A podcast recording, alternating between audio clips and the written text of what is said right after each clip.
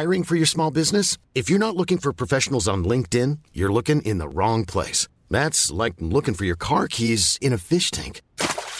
LinkedIn helps you hire professionals you can't find anywhere else, even those who aren't actively searching for a new job but might be open to the perfect role. In a given month, over 70% of LinkedIn users don't even visit other leading job sites. So start looking in the right place. With LinkedIn, you can hire professionals like a professional. Post your free job on linkedin.com/people today. Hold up. What was that? Boring. No flavor. That was as bad as those leftovers you ate all week. Keke Palmer here. And it's time to say hello to something fresh and guilt-free. Hello Fresh. Jazz up dinner with pecan-crusted chicken or garlic butter shrimp scampi. Now that's music to my mouth. Hello Fresh. Let's get this dinner party started. Discover all the delicious possibilities at HelloFresh.com. Quality sleep is essential. That's why the Sleep Number Smart Bed is designed for your ever-evolving sleep needs. Need a bed that's firmer or softer on either side? Helps you sleep at a comfortable temperature? Sleep Number Smart Beds let you individualize your comfort, so you sleep better together. JD Power ranks Sleep Number number one in customer satisfaction with mattresses purchased in-store. And now, save 50% on the Sleep Number Limited Edition Smart Bed for a limited time. For JD Power 2023 award information, visit jdpower.com/awards. Only at a Sleep Number store or sleepnumber.com.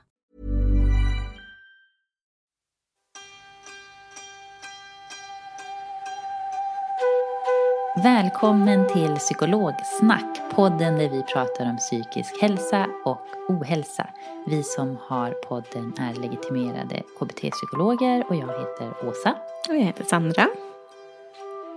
Och vi är ju nu tillbaka med första avsnittet faktiskt för 2022. Ja! Bra! Woho!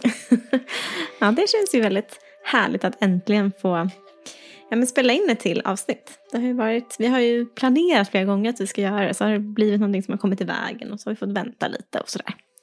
Men nu så. Nu är vi på banan igen. Hur är läget med dig? Hur mår du? Ja, men jag mår bra. Dagarna rullar på här hemma. Jag tog min 3:e dos vaccin igår och restriktionerna ska lätta. Ja, det känns bra.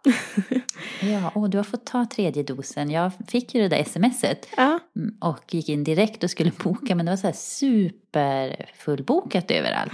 Okay. Jag fick inte tid före den 15:e, tyckte jag var störigt. Ja, men jag hade tid med. Det fanns massa tider att välja på här. Men jag bor ju lite mer utanför stan så kanske lättare då. Så att jag kunde boka direkt egentligen. Så skönt. Ja. Annars får du ta en sväng hit.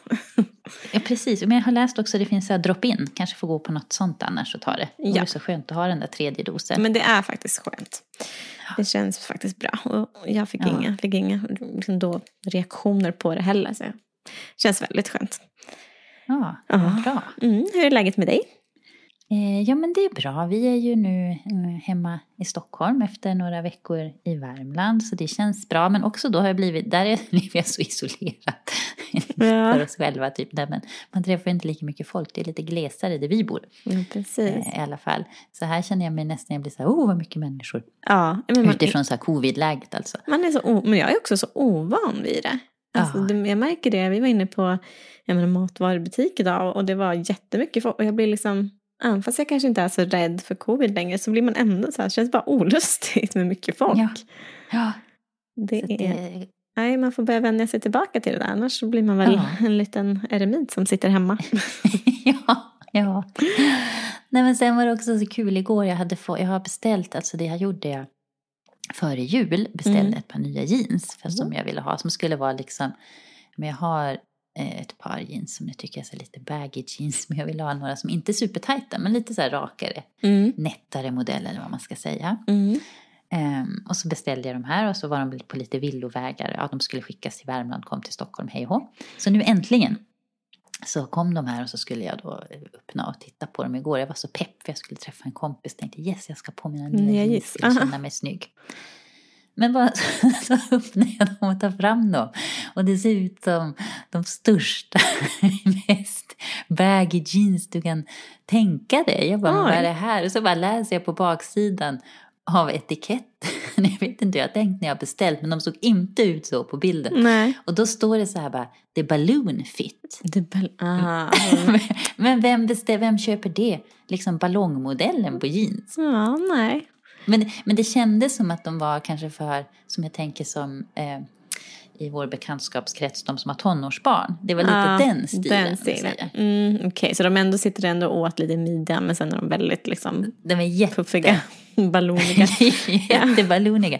Ja, men så som jag såg ut på 90-talen när man hade så här Levi's 502 som man drog åt i midjan och hade sen de här jättevida benen. Lite den känslan. Nej, men jag kommer nog faktiskt att skänka de här vidare, för det kändes inte som att de passade mig faktiskt. Nej, men det var lite kul att det ändå var så här balloon fit när man tror att man ska beställa en liten nättare början. Ja, namnet förtäller ju någonting annat. Ja, men det jag måste ju läsa. Jag kan ju inte ha läst ordentligt, för på bilden de måste ha nålat ihop de där jeansen på den där modellen. Ja, men det har de säkert gjort. Nåväl. Det var bara lite komiskt tyckte jag. Ja, men du får ut och leta efter bara nätta jeans. Ja, jag ska faktiskt ut i lite second hand butiker och titta, tänkte jag. Ja, men det är bra. Där kan man hitta allt möjligt. Ja.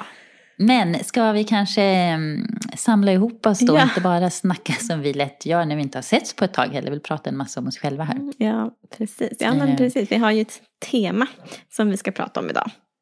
Ja. Och temat är ju faktiskt vårt 43:e avsnitt. Det börjar bli några stycken, och temat idag är ju förlossningsdepression. Och vi kommer prata lite om hur det kan ta sig uttryck och vilken hjälp som finns att få. Och men lite kring också vad en behandling kan innehålla. Mm. Och det här tycker jag blir spännande. Du har ju faktiskt relativt nyligen också genomgått en graviditet och en förlossning. Så får vi se vad du kan säga kring det. Kanske dela med dig lite sen, blir spännande att höra. Men vi kanske också ska börja med att säga såklart att det är vanligt också med många så här starka känslor och många olika känslor i samband med att man får barn. Och många kan ju såklart känna sig nedstämda utan att det utvecklas till en depression. Ja, men det är ju väldigt vanligt, och ungefär hälften av alla som har fött barn kan känna att de just blir nedstämda, att känslorna svänger mycket, att sömnen försämras, att gråten är nära dagarna efter förlossningen. Och det här brukar ju kallas för baby blues. Och ja, det är väldigt vanligt, men trots det så är det många mammor som liksom överrumplas av de här känslorna av tomhet, kanske besvikelse under de första dagarna. Och så därför är det väldigt viktigt att veta att det här, när vi pratar om baby blues, så är ju det ett tillstånd som för de allra flesta går över. Ganska mycket av sig själv faktiskt. Efter 1-2 veckor sådär. Och orsaken till baby blues är ju framförallt hormonell.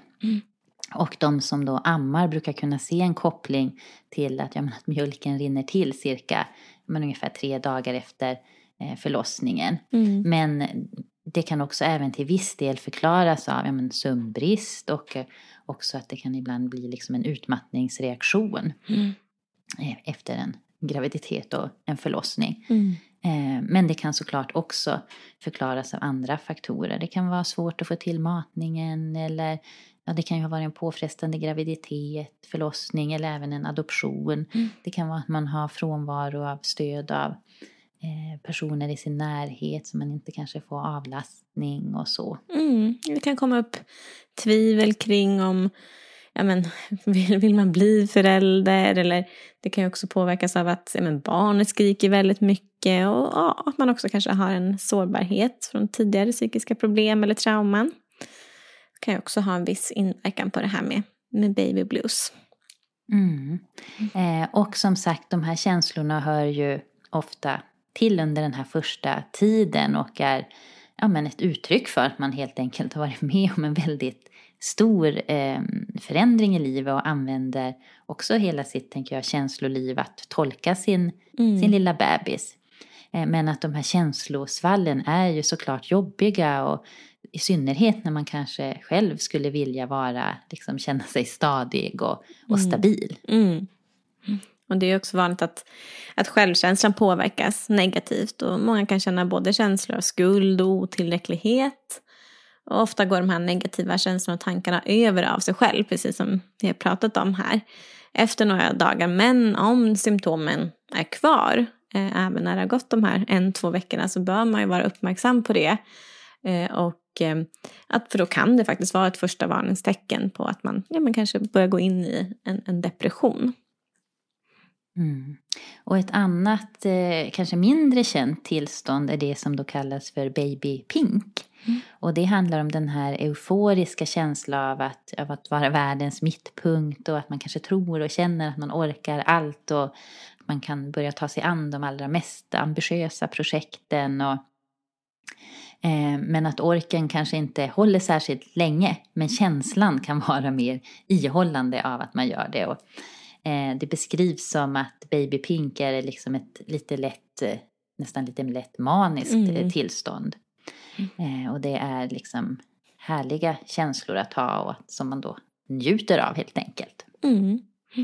Och en del kan ju liksom också växla mellan de här liksom baby blues och baby pink den första veckan. Och båda tillstånden hör ihop just med det faktum att man är så på tå inför bebisens minsta behov. Och det här kan jag bara kort säga, det här kan jag verkligen känna igen mig i de här första dagarna.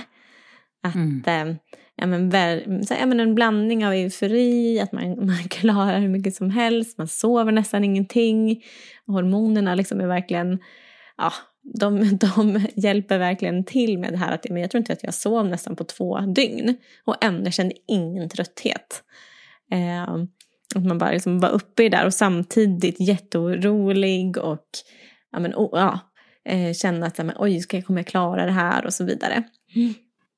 En väldigt speciell känsla. Mm. Ja, men också lite häftigt det där du beskriver då med kanske den där euforin, hur kroppen anpassar sig till det här med det här lilla nya livet kommer, och som kanske är vaken på nätterna och så i början. Mm. Ja, och jag tänkte, hur ska det här gå helt slut efter en förlossning? Det gick hur bra som helst. Just att jag kunde vara vaken utan att känna någon typ av trötthet i början. Sen kan jag säga att det blev jobbigare sen. Efter några dagar. Sen är du fortfarande trött. Ja. Mm. Men en annan sak som också är då ganska vanligt den första tiden kan ju vara att man kan bli mer fyrkantig i sitt sätt. Mm. Alltså man kanske alltid så här tänker att man ska lägga bebisen på ett visst sätt. Och vissa kan få en del tvångstankar där man tror att man kanske ska så här, putta ut vagnen i gatan eller tappa bebisen när man går ut på balkongen. Och men vissa vågar ju knappt liksom använda en vass kniv i köket för att de tänker, tänk om jag skulle råka sticka kniven i bebisen. Det kan ju vara sådana typer av tvångstankar som kan komma. Mm. Ja, alltså, och det tänker man ju, alltså, det förstår man ju att det kan vara väldigt skrämmande och att man då lätt kan få en känsla av att vara galen och att man kan känna att det kan vara svårt att lita på sig själv. Mm.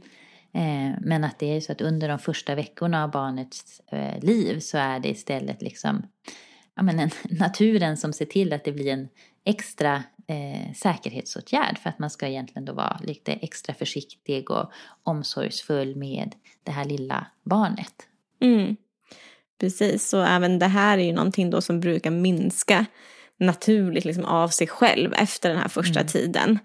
Men på samma sätt som med de här nedstämda symptomen, att märker man att det fortgår, att man fortsätter att ha de här liksom ganska svåra tvångstankarna och kanske också börjar med vissa typer av tvångshandlingar, men då kan man ju behöva kanske söka hjälp. Och vi har ju ett avsnitt om tvång som man kan lyssna på. Nu ska vi se, jag tror att jag sa att det var avsnitt 23. Så om man börjar oroa sig för att så här, vad är jag inne på det och börjar liksom närma mig med det tvångsmässiga, då kan man ju lyssna på det och se om man kan känna igen sig det eller inte. Mm. Men hur har det varit för dig? Och jag tänker även det här med tvång, inte att du har tvång annars, men vi har ju pratat om i tidigare avsnitt att vid stress kan finnas de här kolla kontakter och sånt. Känner du att det kommer mer av sånt i samband med att du blir förälder? Eller har du känt dig nedstämd eller så? Ja, alltså just det. Men jag vet ju det här med tvånget. Jag trodde faktiskt att det skulle bli mycket värre. Jag tänker, nu kommer jag ju bli helt galen. Jag är ju redan lite halvt galen innan när det gäller kontakter och rädd för bränder och annat. Men faktiskt har inte det varit så farligt. Sen kan det ju vara att jag liksom trippelkollar vissa saker. Såhär, ja, men första gången man skulle åka bil och sätta liksom in bebisen i det här babyskyddet. Oj, har jag klickat fast? Har jag verkligen spänt henne? Andas hon? Kan få hon luft? Liksom, att man är där och liksom kollar och liksom några extra gånger. Och det gjorde jag absolut. Och jag gör det fortfarande när jag spänner fansen i bilen. För där är jag oftast, man har så mycket saker. Det ska in i bilen och så här, vänta nu, spände jag verkligen fast henne? Så att det tror jag bara är... Det känns inte som att jag är riktigt galen när jag gör det. Det kan du väl unna dig? Jag kan unna mig att titta. Jag tänker att det kan vara bra att titta en extra gång. Just när man har så mycket i huvudet. Och just det där att liksom titta att hon andas och sånt. Nej, alltså jag tänkte att jag kommer nog ligga och liksom vara vaken nätterna lång och bara lyssna på andetag och så. Men det har faktiskt inte varit så illa som jag hade kunnat tänka mig att det skulle bli. Just för att jag har redan en liten tendens till den typen av beteenden. Men det har gått helt okej. Däremot det som jag verkligen kan känna igen med det är det här som vi pratar om med baby bluesen. Att man efter några dagar, det gick inte att kontrollera känslorna. Jag kände mig så otroligt ensam. Och jag bara grät. Till och med när mina föräldrar liksom kom och hälsade på det. Jag bara, tårarna bara rann. Och jag visste liksom inte, och jag kände bara, just den här... tomheten och ensamheten som kändes helt oförklarlig. För att den är ganska oförklarlig. För jag sitter ju där liksom med ett barn som jag har längtat efter.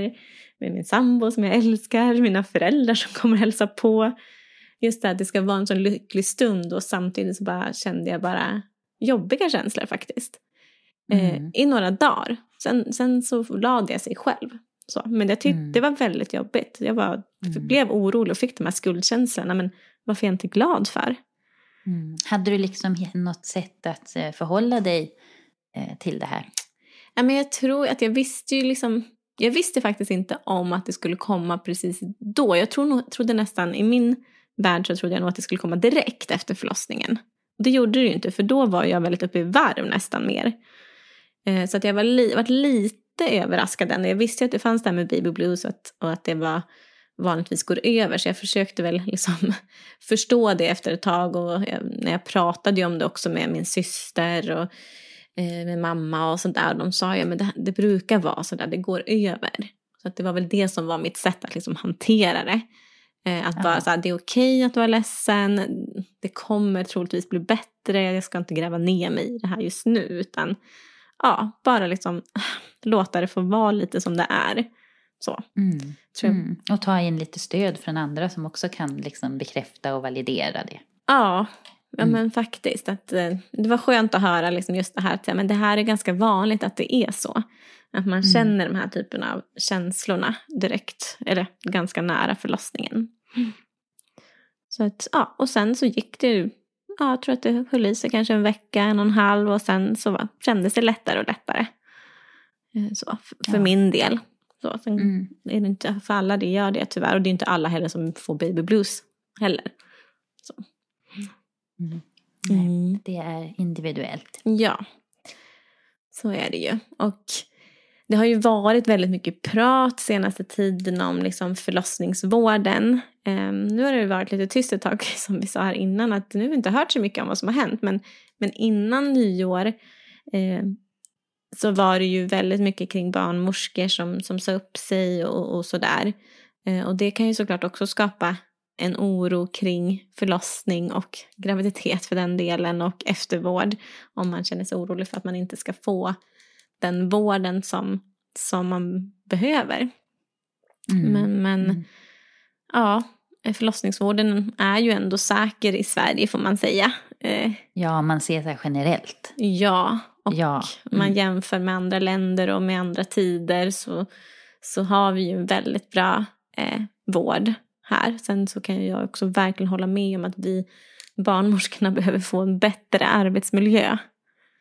För de gör ju verkligen allt de kan, men det är inte de, och de är väldigt kompetenta, men är de inte tillräckligt många, så såklart så finns det ju en risk för att det går ut över den födande och barnet.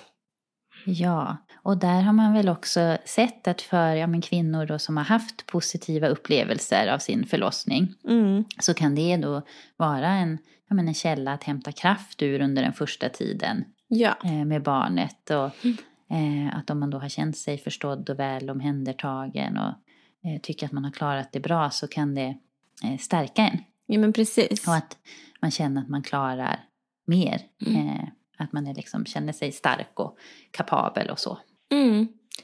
Absolut. Och det är ju såklart att det är det tvärtom. Om förlossningen har varit väldigt svår och man kanske inte riktigt har... Ja, men det kanske inte har blivit som man hade tänkt sig eller så. Så kan ju det å andra sidan göra att påverka en negativt i hur den första tiden blir. Och också då... Jag tänker så här att om man blir rundskickad, tänker jag. Ja. Som det kan ha varit, att det inte har funnits platser och man får åka väldigt långt och trigga mycket oro och osäkerhet. Så. Ja, men precis. Då kan man ju känna sig väldigt... Ja, men det kan skapa väldigt oro även efteråt. Om förlossningen har gått bra så kan man ju känna så här, det blev inte som man hade tänkt sig. Och man kan bli ledsen över att man upplevt något svårt och man kanske har förlorat det här bilden av som man trodde att det skulle bli. Mm, mm. Hur tänker du kring din förlossning? Nu menar jag inte såklart att vi ska behöva gå in i den i detalj, men känner du efteråt att du kände dig överlag att det var något positivt, du kände dig nöjd, eller kände du mer den här att det kanske fanns en besvikelse eller? Mm. Nej, jag var inte rundskickad, vilket var väldigt skönt, utan jag fick komma in och föda där jag hade valt att jag ville föda. Och sen var det ju som man hör att men de vill gärna att man väntar och men verkarna behöver komma lite tätare, och själv vill man bara komma in, framförallt som första gångs föderska när man inte riktigt vet vad som händer. Men jag fick komma in innan det blev några verk som jag inte kunde hantera själv, och jag skulle säga att jag är väldigt nöjd med den vården och omhändertagandet som jag fick, och även min partner fick då. Och förlossningen kändes trygg, och jag var aldrig orolig för min eller för bebisens hälsa så eller så. Jag kände hela tiden att det fanns stöd och någon där som hade koll på läget. Så att jag ska ändå säga att det är, så på det sättet så är det ju en väldigt positiv upplevelse. Sen är det såklart men det är ju alltid en väldigt utmaning oavsett. Så är ju inte en förlossning något man bara gör sådär lite. Utan det är ju väldigt krävande och påfrestande för både fysiskt och psykiskt för en så. Men i det stora hela jag hade i alla fall en positiv upplevelse så.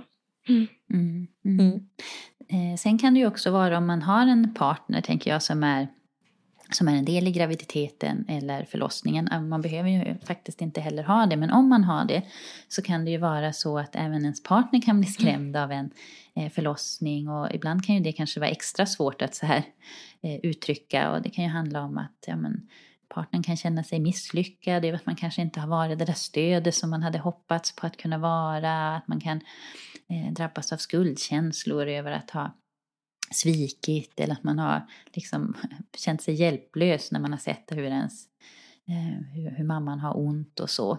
Eller ens partner då. Men mamman till barnet. Och idag så vet man ju faktiskt också att även partners kan vara förlossningsrädda. Och att tycka att en förlossning är en skrämmande upplevelse och faktiskt då må dåligt mentalt efter en förlossning. Ja, det tror jag det är väldigt, väldigt viktigt, för det är såklart att under den födande stunden så är ju mamman i väldigt stort fokus, men det är såklart att det kan vara väldigt skrämmande för en partner att stå bredvid och inte kunna göra så mycket, så att jag tror att det är jätteviktigt att man uppmärksammar det, att det här är också något som påverkar dem i väldigt stor utsträckning, även om det inte är de som genomgår det fysiska arbetet så. Men det är ändå häftigt vilken fenomenal förmåga vi har att optimera vår energi när vi har ett nyfött barn. Och att man kan de allra flesta klarar av det, fast det har varit kanske en jobbig förlossning, så klarar de allra flesta att ändå ta hand om sitt barn. Men det kan ju kräva mycket energi. Ibland kanske krocka med den bilden som man har av hur lycklig man ska vara den första tiden. Och det kan ju också då... Ja. Nej, men jag tänkte att det kan ju också då liksom även så här bli ännu lite krångligare då, för att man kan drabbas av skuldkänslor om man nu inte känner så som man tänker att man borde känna. Eller att man känner men det här, det påverkar liksom kärleken till barnet och så. Ja men precis. Det tror jag många känner igen sig att det är något man har gått och längtat efter. Det är något som man har... Det är inte alla som har längtat efter, men många har ändå längtat efter det. Och att då känna liksom jobbiga känslor. Att man känner, men varför känner jag så här? Betyder det att jag inte älskar mitt barn? Eller sådär. Men som sagt, återigen, så det är helt naturligt att ha jobbiga känslor första tiden. Och det är ganska liksom vanligt att den här myten om hur lycklig man ska vara som nybliven förälder sätter faktiskt käppar i hjulet för vad man verkligen känner. Och känslor är ju superjobbiga, för de rättar sig ju inte efter liksom hur det borde kännas i stunden. Så våra föreställningar om hur vi borde känna ställer lätt till det, eftersom de skapar skuld och kanske gör oss blinda för våra egentliga känslor. Och där beskriver ju också psykologen Malin Bergström i sin bok Lyhört föräldraskap att sanningen om nyblivna föräldrars känslor är att man känner väldigt mycket av alla slags känslor snarare än att man faktiskt är lycklig hela tiden. Och lyckostunderna kanske inte är fler än innan, men de kanske är mer intensiva ibland. Och parallellt så kan det också finnas då stunder när man precis lika intensivt känner allt från så här förtvivlan och maktlöshet till oro. Och att allt också då beroende på hur barnet beter sig för stunden, och sen också det här som du kanske känner igen dig i då, och många nyblivna föräldrar, hur mycket man har fått sova. Ja, verkligen. Det kan ju vara natt och dag i hur man vad man har för känslor beroende på hur man sover. Det där är ju, det är ju verkligen intressant hur viktig sömnen är. Och sen tänker jag att det blir ju också då det här problemet med den här myten om lycka är ju att man faktiskt då kan drabbas av och tro att man är otacksam, och som du sa, att man inte älskar barnet, om hela tillvaron inte känns som att den är så här lätt och på rosa moln, och att man har längtat efter det här barnet, att man borde vara tacksam och bara känna lycka. Men vi funkar ju inte så som människor, och vi kan ju inte välja att endast känna liksom härliga känslor. Vi är ju egentligen inte gjorda för det. I våra grundaffekter har vi ju mer av de här, mer negativa känslorna egentligen. Och är vi då närvarande i våra känslor, så är det ju också för alla känslor som vi behöver vara det. Och det där är ju också något som vi har pratat om i tidigare avsnitt när vi har pratat om känslor, att det går ju inte att välja att jag ska bara känna härliga känslor, och så ska jag, när jag känner något jobbigt, så ska jag stänga av det, utan då blir ju risken att vi blir lite mer likgiltiga snarare, och det passar sig inte speciellt bra i ett föräldraskap, och det passar sig inte speciellt bra för någon, skulle jag säga, att vara likgiltig inför sina känslor. Då blir vi väldigt svåra att kommunicera med, och framförallt att spegla ett nyfött barn om man inte tillåts att känna känslor. Det blir omöjligt. Så det är väldigt viktigt att vi kan känna, att vi vågar känna våra känslor.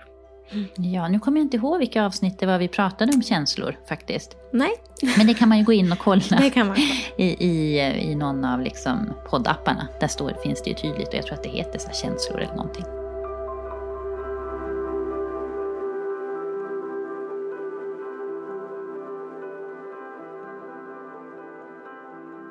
En depression är ju alltså en av de vanligaste orsakerna till att vi människor mår psykiskt dåligt.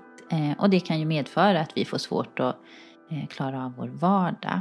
Och en depression triggas ofta, men inte alltid, av att något förändras i livet. Och som nu när vi då pratar om förlossningsdepression, så kan ju den här förändringen vara just att man blir gravid och sen också genomgår en förlossning eller är med om en adoption. Ungefär 10-20% av alla som föder barn drabbas av en depression efter förlossning. Så det är ju ganska många. Och som sagt, majoriteten då är ju mammor. Det är de som föder. Men man har också sett i studier att minst 8% av nyblivna pappor eller den icke-födande också kan få en depression. Och talar man liksom om mer depressiva symptom, man kanske inte uppfyller kriterierna för en depression, så är ju siffrorna ännu högre både för den födande och den icke-födande. Och det här finns ju lite studier som har gjorts kring, där man har just sett det här att även en icke-födande löper en ganska förhöjd risk för depressiva symptom och depression. Mm. Så att när man då pratar om, nu sa vi ju det lite här, men bara för att vara tydliga, när man pratar om en förlossningsdepression så kan det alltså omfatta den födande föräldern, partnern och också adoptivföräldrar. Precis. En depression kännetecknas av att en känner sig nedstämd nästan varje dag, större delen av tiden och under mer än 2 veckor. Och det är vanligt att man då har symptom som att svårigheter att känna glädje, sånt som man tidigare tyckt om att göra känns inte längre kul. Sömnen kan påverkas, man kan känna sig trött, energilös och få svårt att koncentrera sig. Och som vi nämnde så är det ju också vanligt med skuldkänslor, man kan ha en känsla av hopplöshet och det kan komma tankar om att vara värdelös. Och, men det är också väldigt vanligt att humöret svänger.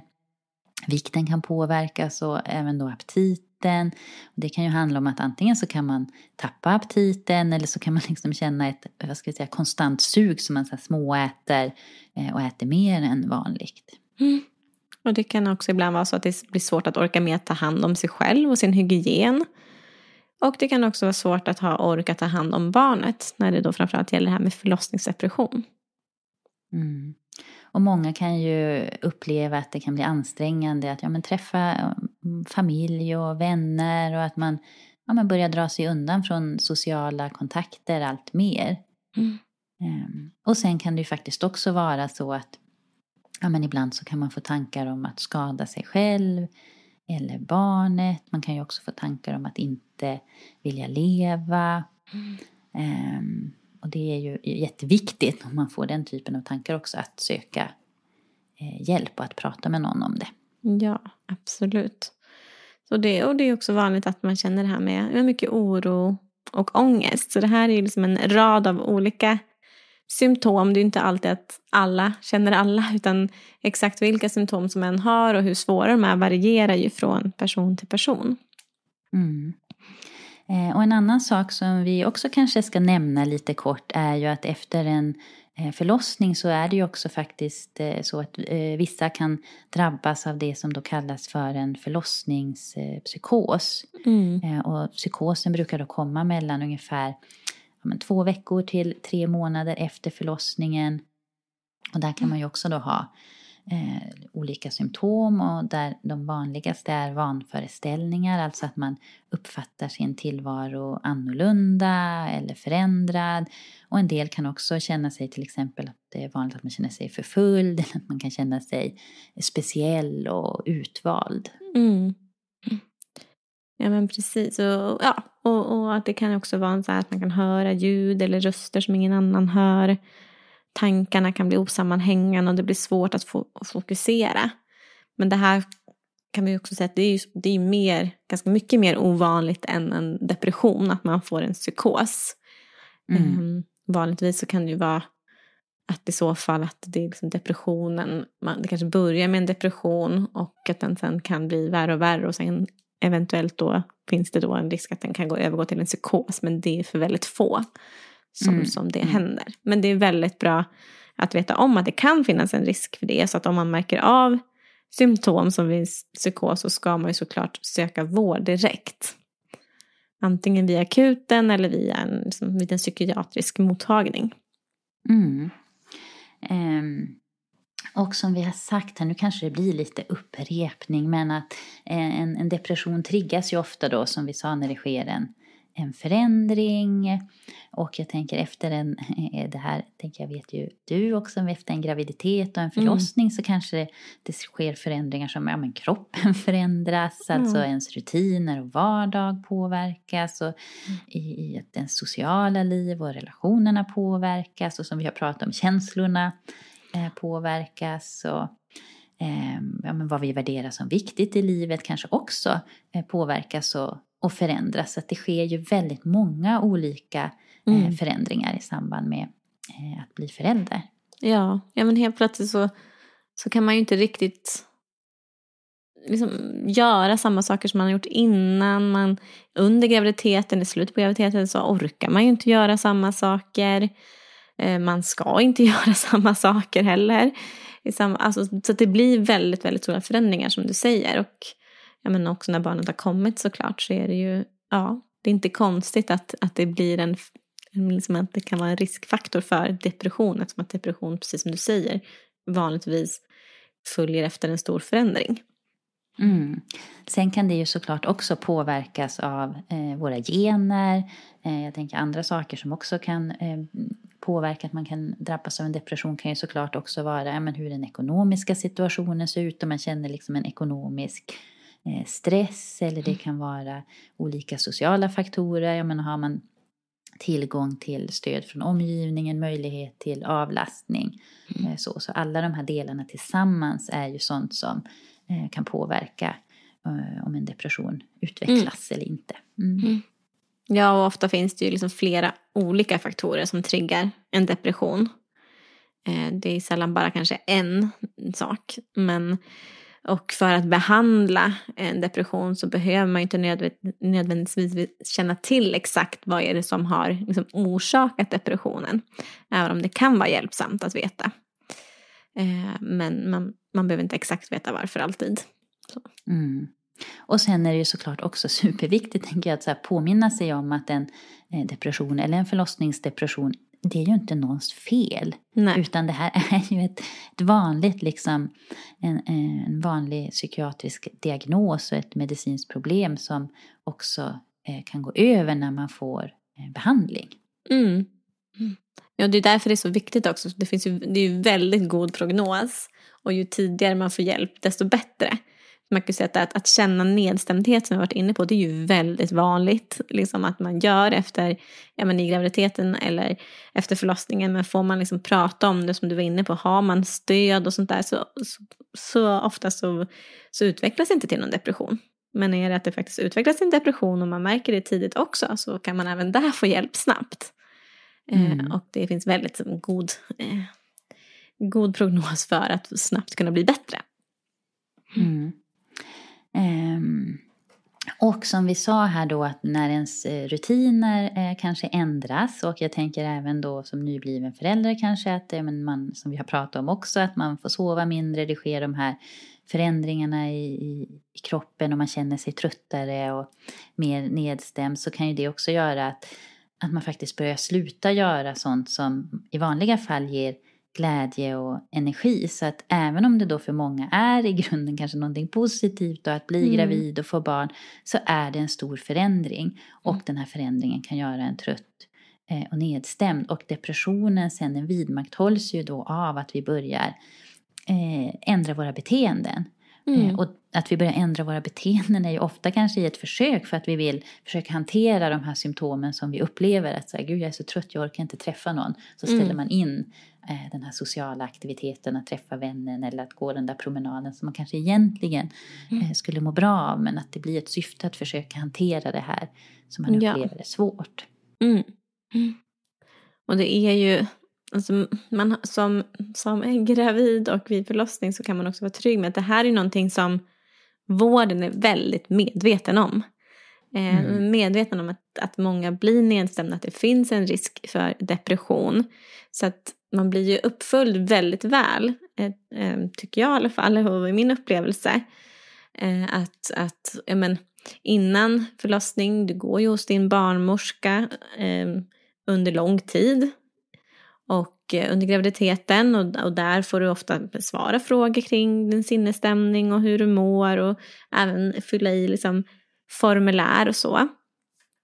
Och ja, men efter förlossningen så har man också vanligtvis en efterkontroll hos sin barnmorska på mödravårdscentralen. Där man också följer upp mående. Och sen har du ju också liksom tider på BVC så fort barnet har kommit. Och ja, många BVC-mottagningar gör ett hembesök ungefär 1 till 2 veckor efter förlossningen. Och då liksom, i det besöket så informerar, då är det ju oftast en barnsjuksköterska, så informerar de mycket om depression och vad som kan vara tidiga tecken på det. Och de lämnar också ut skriftlig information som man kan läsa. Och frågar ju också såklart, hur känner du igen det här och så vidare. Och vid det tillfället så är ju oftast den icke-födande föräldern också närvarande. De här första 2 veckorna är oftast båda hemma. Så då om man kan ju, är två. Om man är två, precis. Mm. Så då kan ju det också plockas upp där. Mm. Men det är ju såklart också väldigt viktigt att man är ärlig då kring sitt mående. Att man kan ta upp det här med att men det där känner jag igen mig i. Eller jag känner lite minskad glädje eller sådär. För då kan man snabbare få hjälp. Ja, och att man då kan få ganska snabba och tidiga insatser från BVC. Till exempel att man kan få stödsamtal med en sjuksköterska. Att man också kan få ett fint stöd i sitt föräldraskap. Och att få prata om hur det är. Och så är man två föräldrar, att båda föräldrarna faktiskt också kan få stöd där. Mm. Att det är väl bra att det är en miljö där även då de vuxna får ta plats. Och där det inte bara blir en person som gullar med bebisen. Som jag tänker att det kanske lätt kan bli i början när man annars som vän eller närstående ses. Att det är väldigt mycket fokus på det här lilla livet som har kommit. Mm. Men verkligen, och är det så, de är ju liksom inga psykologer eller så på BVC, men och är det så att de märker att här räcker det inte med de här stödsamtalen utan här behövs någon annan typ av insats, då skriver ju de en remiss och skickar vidare så att man kan få kanske då mer en psykologisk hjälp så. Mm. Jag tror att vissa BVC har nog psykologer också kanske. Ja, de kanske har det kopplat till. Ja. Det som ingår i liksom det vanliga uppföljningen är ju oftast att man träffar en barnsjuksköterska och läkare då vid några kontroller. Men det är säkert så att de kanske större har det. Att de har någon psykolog kopplat till. Så det är ju jättebra i så fall.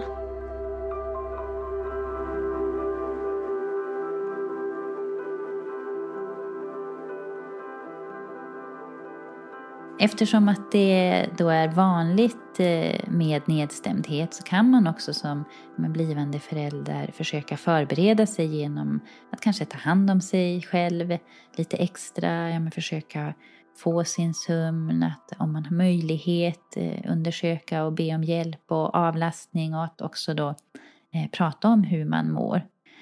Och sen som vi har varit inne på det här med känslor, att vara medveten om, och som du sa Sandra att det var hjälpsamt för dig, att det var okej att vara ledsen också, och att man kan faktiskt försöka kanske sänka de här kraven på sig själv. Och sen kan det ju vara ganska vanligt att framförallt kanske som förstagångsförälder när allting är nytt och så ett litet liv kommer till, att man kan bli mer orolig. Hur tycker du att det var för dig? Nu sa ju du lite grann det, men har du varit mer orolig eller har du försökt liksom förbereda dig på något sätt innan lilla bebisen kom? Ja, men jag tror att jag fick lite tips om att första tiden så kommer du kommer inte orka göra någonting.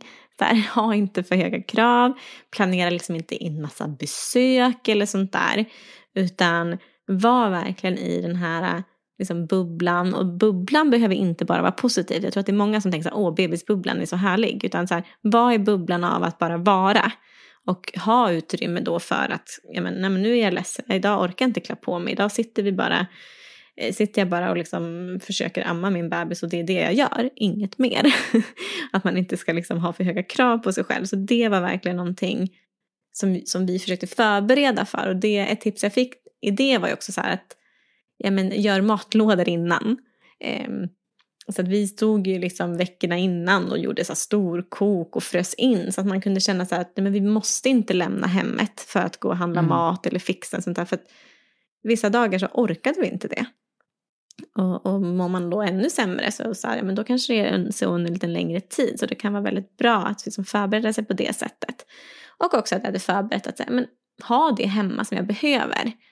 Att, ja, men, så att man inte behöver gå och köpa blöjor. Eller gå och köpa, liksom, sitta och stressa över att man inte har en pyjamas åt bebisen. Eller sånt där, utan ha det mest, det viktigaste, ha det hemma. Liksom, så att man bara kan få landa och vara. Så. Det tyckte jag... Det kändes väldigt bra och viktigt för att jag hade absolut inte orkat att ha liksom massa besök eller tagit mig ut första dagen eller andra dagen för att handla eller så. Nej, det var ju liksom, mina föräldrar kom förbi och sa hej i 10 minuter och det var liksom, ja, efter typ 3-4 dagar kanske, eller en vecka hemma, och det var precis på gränsen för vad jag orkade. Ja. Så att ja, förbereda så att man inte behöver gå lämna hemmet. Ja, men bra att ha lite sådär, fått med sig tips och vara förberedd på det. Det låter ju verkligen som att det underlättade för er. Sen tänker jag också såklart att de som har fått barn här under senaste, vad blir det nu? 2 åren när vi har levt i den här och gör pandemin. Så har det ju såklart varit annorlunda, och jag tänker också kanske för vissa tuffare, medan andra kanske har tyckt att det har varit skönt för att man inte haft samma press på sig att göra saker, utan man kunde ta det lugnt och stilla utan dåligt samvete. Men det kan ju också vara så att det blir svårare att få det här som vi nu har pratat om, men det här sociala stödet som man behöver, eftersom att man har behövt begränsa sitt umgänge under pandemin. Och vi får väl se, det kanske kommer att komma studier om det här, men det är ju inget som vi ännu har hittat eller läst om. Jag vet inte ens om man har hunnit göra några studier. Det kommer det ännu, men det kanske kommer. Ja. Så småningom, men absolut. Ja, jag kan känna igen båda de där. Att å ena sidan, ganska skönt. Man missar inte så mycket när man sitter hemma och inte gör så mycket. För det är inte så mycket som händer socialt. Men sen när orken kom tillbaka lite, för min del i alla fall, så var det ju nästan så här, men nu vill jag börja träffa folk. Nu vill jag komma ut. Jag vill inte sitta hemma längre. Men då kunde det nästan bli lite svårt. Och då var det inte bara för pandemin, ska jag säga, utan det var ju också RS-viruset som bara sköt i höjden där i november. Precis när jag var så här, nu vill jag ut och visa upp min bebis och träffa alla människor och sådär. Och så bara, nej, det vågar jag inte. Så att då tyckte jag att det blev lite jobbigt. Första tiden, jätteskönt att inte behöva liksom åka runt och umgås med massa. Men sen tyckte jag att det varit tufft faktiskt. Så det är skönt nu om det kan lugna sig lite. Ja, och sen när det blir så här vår snart, härligare väder, man kan umgås ute på ett annat sätt, blir också lättare. Verkligen. Men vi ska ju faktiskt också här i slutet av podden prata lite om behandling. För att om man har blivit nedstämd och drabbats av en depression, så kan man ju behöva få behandling. Och den här kan ju då vara såklart både med läkemedel och psykologisk behandling. Och det kan ju vara antingen det ena eller det andra, eller en kombination. Men vi kommer ju prata, eftersom att vi är psykologer, kommer vi prata om psykologisk behandling. Och i en behandling börjar man ju ofta helt enkelt att lära sig mer om vad en depression är, och sen brukar man också få börja med att så här kartlägga sina aktiviteter och skriva det man kallar liksom en aktivitetsdagbok, där man också då tittar lite på hur påverkar mina aktiviteter och det jag gör mitt mående. Och det här brukar man ofta skatta då på en skala mellan 1 till 10. Och sen är ju liksom nästa steg i behandlingen att gå igenom den här dagboken och för att liksom, börja undersöka vilka aktiviteter som tillför mer glädje, energi, ökar engagemanget i livet både på kort och lång sikt. Och den typen av aktiviteter då som man ser är mer då positiva, eller man ska säga, brukar ju kallas för välmående aktiviteter. Medan aktiviteter som är jobbiga på kort sikt men hjälpsamma på lång sikt brukar kallas för måste-aktiviteter. Vad kan då det här som kallas för en välmående aktivitet tänkas vara? Och det är ju såklart individuellt. Det kanske man får undersöka lite. Men jag tänker, det skulle kunna vara bada badkar, dricka en kopp te eller gott kaffe, tända ett ljus, jag kanske träffa en vän, det kan vara att gå en promenad med sin hund, det kan ju vara att ha sex. Men det kan ju också vara så att ja, men ibland för att en aktivitet kanske ska upplevas som en välmående aktivitet när man är i ny föräldrarollen och så, att man behöver få göra den också på egen hand. Mm. Utan, om man nu har en partner, utan partner och barn, och har man ett barn kanske utan barn, att man behöver få lite hjälp där då. Ja. Få den där återhämtningen och göra det där som man mår bra av. Ja, och där kan man ju verkligen behöva utforska lite. För det kan ju vara så att det som man tidigare har använt som välmående aktiviteter för att liksom må bra kanske inte riktigt funkar alltid. Men det är såklart att man kan få barnvakt för att få lite egen tid och så. Men man kanske inte kan göra det i samma utsträckning. Så där kanske man får fundera lite och testa. Och där är ju den här dagboken då så bra. Att man testar att göra saker, så får man på något sätt skatta. Så här, hur funkar det här för mig? Det är någonting jag kan faktiskt försöka göra lite mer av. Eller så. Mm. Mm. Ja, så att man inte heller blir beroende, tänker jag, av att ha den här avlastningen hela tiden för att kunna göra de här sakerna. Nej, för då blir det ju en sån besvikelse kanske de gångerna det inte går. Då kan det också vara bra att man har kanske någon liten backup-aktivitet då. Som det här kan jag göra ändå. Mm. Jag kan gå ut och småjogga lite med barnvagnen. Jag kanske inte kan ta den där långa springturen i skogen som jag gjorde tidigare. Men jag kanske kan springa lite i utkanten av skogen på cykelvägen med barnvagnen till exempel. Så att man får hitta lite nya. För det kan ju också vara en orsak till att det kan vara svårt ibland att komma igång med det igen efter en förlossning. Att man helt enkelt inte riktigt vet. Så, men hur ska jag ta hand om mig nu? Det är liksom lite andra spelregler. Mm. Ja, men precis. Det här med borde och måste aktiviteter, om vi ska prata lite mer kring det, så kan ju det handla om, men som du sa, det kan vara någonting som är jobbigt på kort sikt men hjälpsamt på lång sikt. Och vid en depression kan det ju faktiskt vara så att man då orkar mindre, om man tänker utifrån depressionssymptomen, och att många av de här borde, måste sakerna läggs på hög. Och det kan ju handla om det här att ta hand om sin hygien, att orka med att tvätta, ta hand om praktiska saker som att betala räkningar, det, som du var inne på, man ska laga mat och så vidare. Och ibland kan det också vara så att man kan ha liksom en idé om att man måste klara av alla borden och måsten innan man får göra en välmående aktivitet. Att man liksom måste förtjäna den här välmående aktiviteten. Och ibland kanske det faktiskt är så att vi bara måste vända på det. Vi måste börja med att göra välmående aktiviteten först. För att vi sen faktiskt ska ha lite mer energi att ta tag i de här mer borde-måste-aktiviteterna. Absolut, ja, annars kanske man liksom helt låser sig att det inte blir någonting av det. Man gör inget av det. Ja, för det blir så här för övermäktigt. Ja, precis. Det är jättebra. Först göra en välmående aktivitet om det känns för jobbigt att starta igång med ett borde. Ja, men de flesta av oss mår ju också bra när vi får en rutin även för våra borden och måsten. Då det faktiskt hjälper oss att fungera i vardagen och livet. Och där kan man ju återigen behöva hitta liksom en ny rutin för det.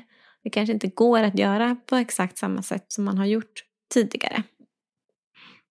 Mm. Och att man kan behöva så här, om det då känns så här övermäktigt att komma igång med någon aktivitet, att försöka så här, men kan man bryta ner det i små steg och ta små baby steps. Det kanske är att om man ska ta hand om disken, att man plockar ur en våning i diskmaskinen då. Eller plocka i en våning i diskmaskinen. Och sen så pausar man och gör något annat. Eller man behöver göra någonting annat. Men då har man gjort en liten del. Eller det kanske är att jag lägger in tvätten i tvättmaskinen. Men jag behöver inte starta den. För att då blir det ett sånt projekt att sen ska man ta hand om tvätten. Och hänga tvätten. Och vika tvätten. Och att då blir det så här, alla de där stegen blir så stora. Men att man kan börja med ett steg. Och sen tar man nästa steg. Som kanske till och med är en annan dag. Mm. Det kan också vara ett sätt att hantera de här borde-måste-aktiviteterna. Och att känna att man tar ett litet steg på vägen. Det blir också förstärkande och någonting som vi kan må bra av. För att vi känner att vi känner oss kanske kompetenta. Eller att man klarar livet. Ja. Ja, men precis. Och alla de här sakerna som vi pratar om. Det är ju liksom ändå en typ av beteendeförändring som man ska göra då. För att kunna må bättre på sikt. Och för att klara av att göra en beteendeförändring så behöver man stöd och avlastning från sin omgivning. För det är ju jobbigt att göra de här förändringarna och det kan vara svårt och ta en hel del energi. Och för många så kan det vara väldigt svårt att be om hjälp från sin omgivning. Det kan ju finnas tankar om att jag borde klara det här själv.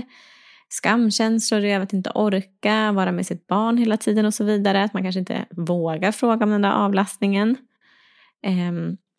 Så att där är det ju viktigt att man ändå försöker få till det här stödet. Och stödet kan ju komma till exempel från en partner, vän eller om det finns övrig familj eller varför inte en granne som är väldigt barnkär som man märker att här är det någon som är intresserad av att gå ut och gå en promenad eller vad det nu kan vara.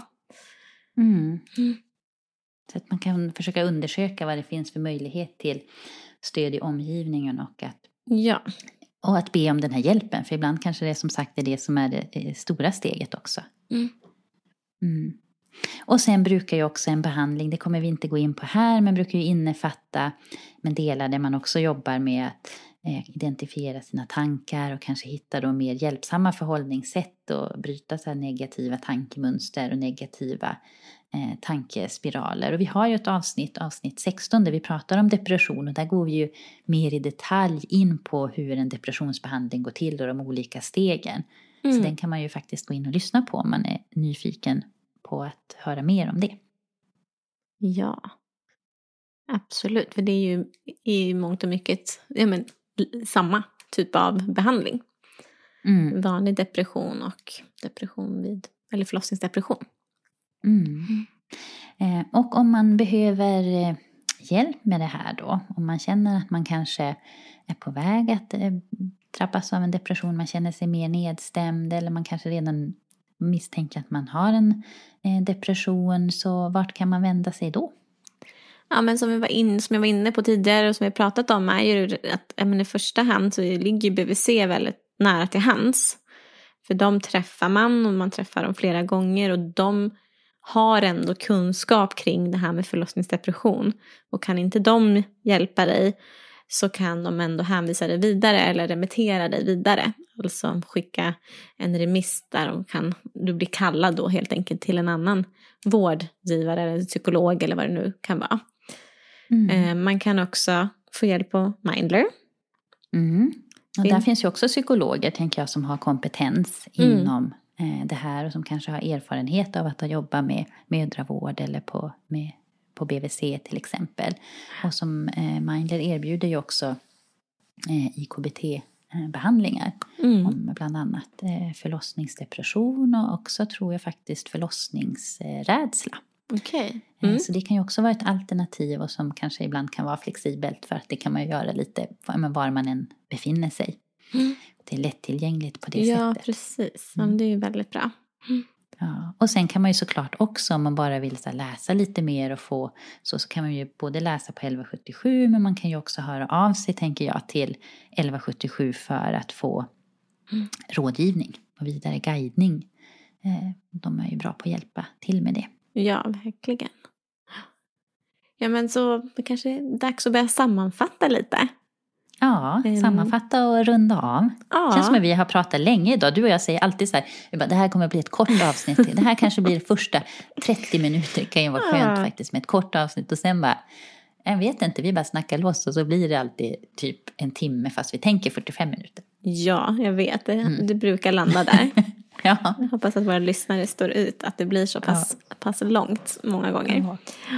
Men man kan väl ändå sammanfatta med att säga att det är väldigt vanligt att känna många olika typer av starka känslor innan en förlossning men också då efter en förlossning. Och vanligtvis så lugnar det här ner sig helt av sig själv efter cirka 1-2 veckor.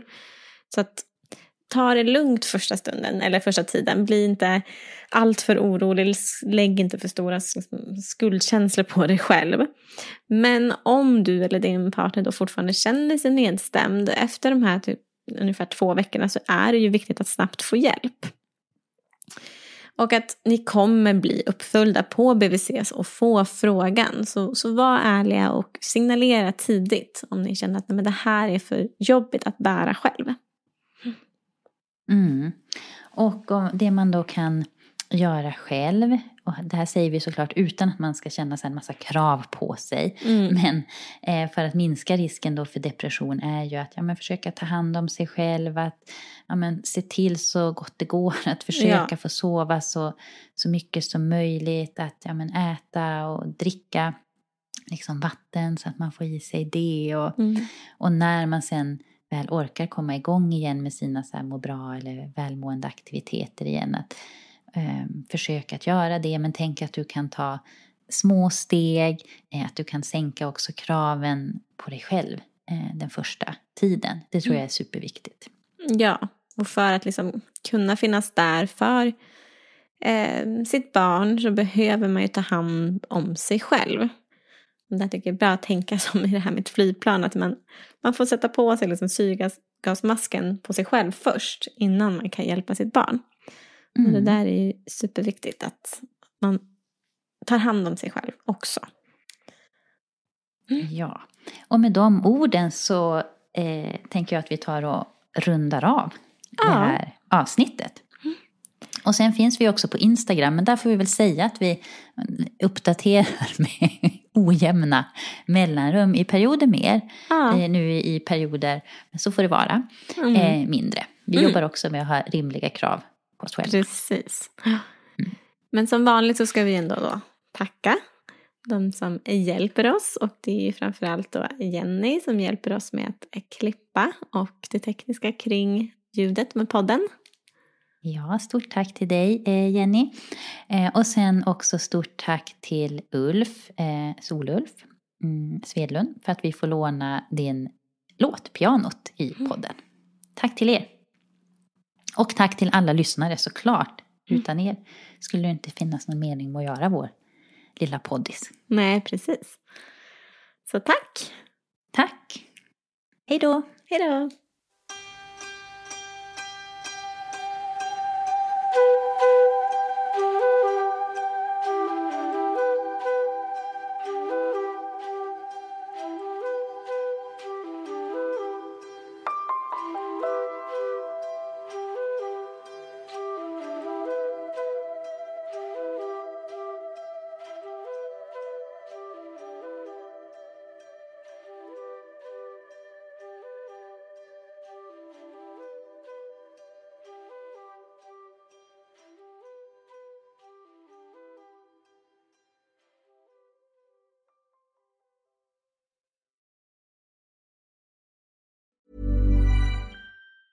Ever catch yourself eating the same flavorless dinner 3 days in a row? Dreaming of something better? Well, HelloFresh is your guilt-free dream come true, baby. It's me, Keke Palmer. Let's wake up those taste buds with hot, juicy pecan-crusted chicken or garlic butter shrimp scampi. Hello Fresh. Stop dreaming of all the delicious possibilities and dig in at HelloFresh.com. Let's get this dinner party started. Even when we're on a budget, we still deserve nice things. Quince is a place to scoop up stunning high-end goods for 50 to 80% less than similar brands. They have buttery soft cashmere sweaters starting at $50, luxurious Italian leather bags, and so much more. Plus, Quince only works with factories that use safe, ethical, and responsible manufacturing. Get the high-end goods you'll love without the high price tag with Quince. Go to quince.com/style for free shipping and 365-day returns. Mom deserves the best, and there's no better place to shop for Mother's Day than Whole Foods Market. They're your destination for unbeatable savings, from premium gifts to show-stopping flowers and irresistible desserts. Start by saving 33% with Prime on all body care and candles. Then get a 15-stem bunch of tulips for just $9.99 each with Prime. Round out Mom's menu with festive rosé, irresistible berry chantilly cake, and more special treats. Come celebrate Mother's Day at Whole Foods Market.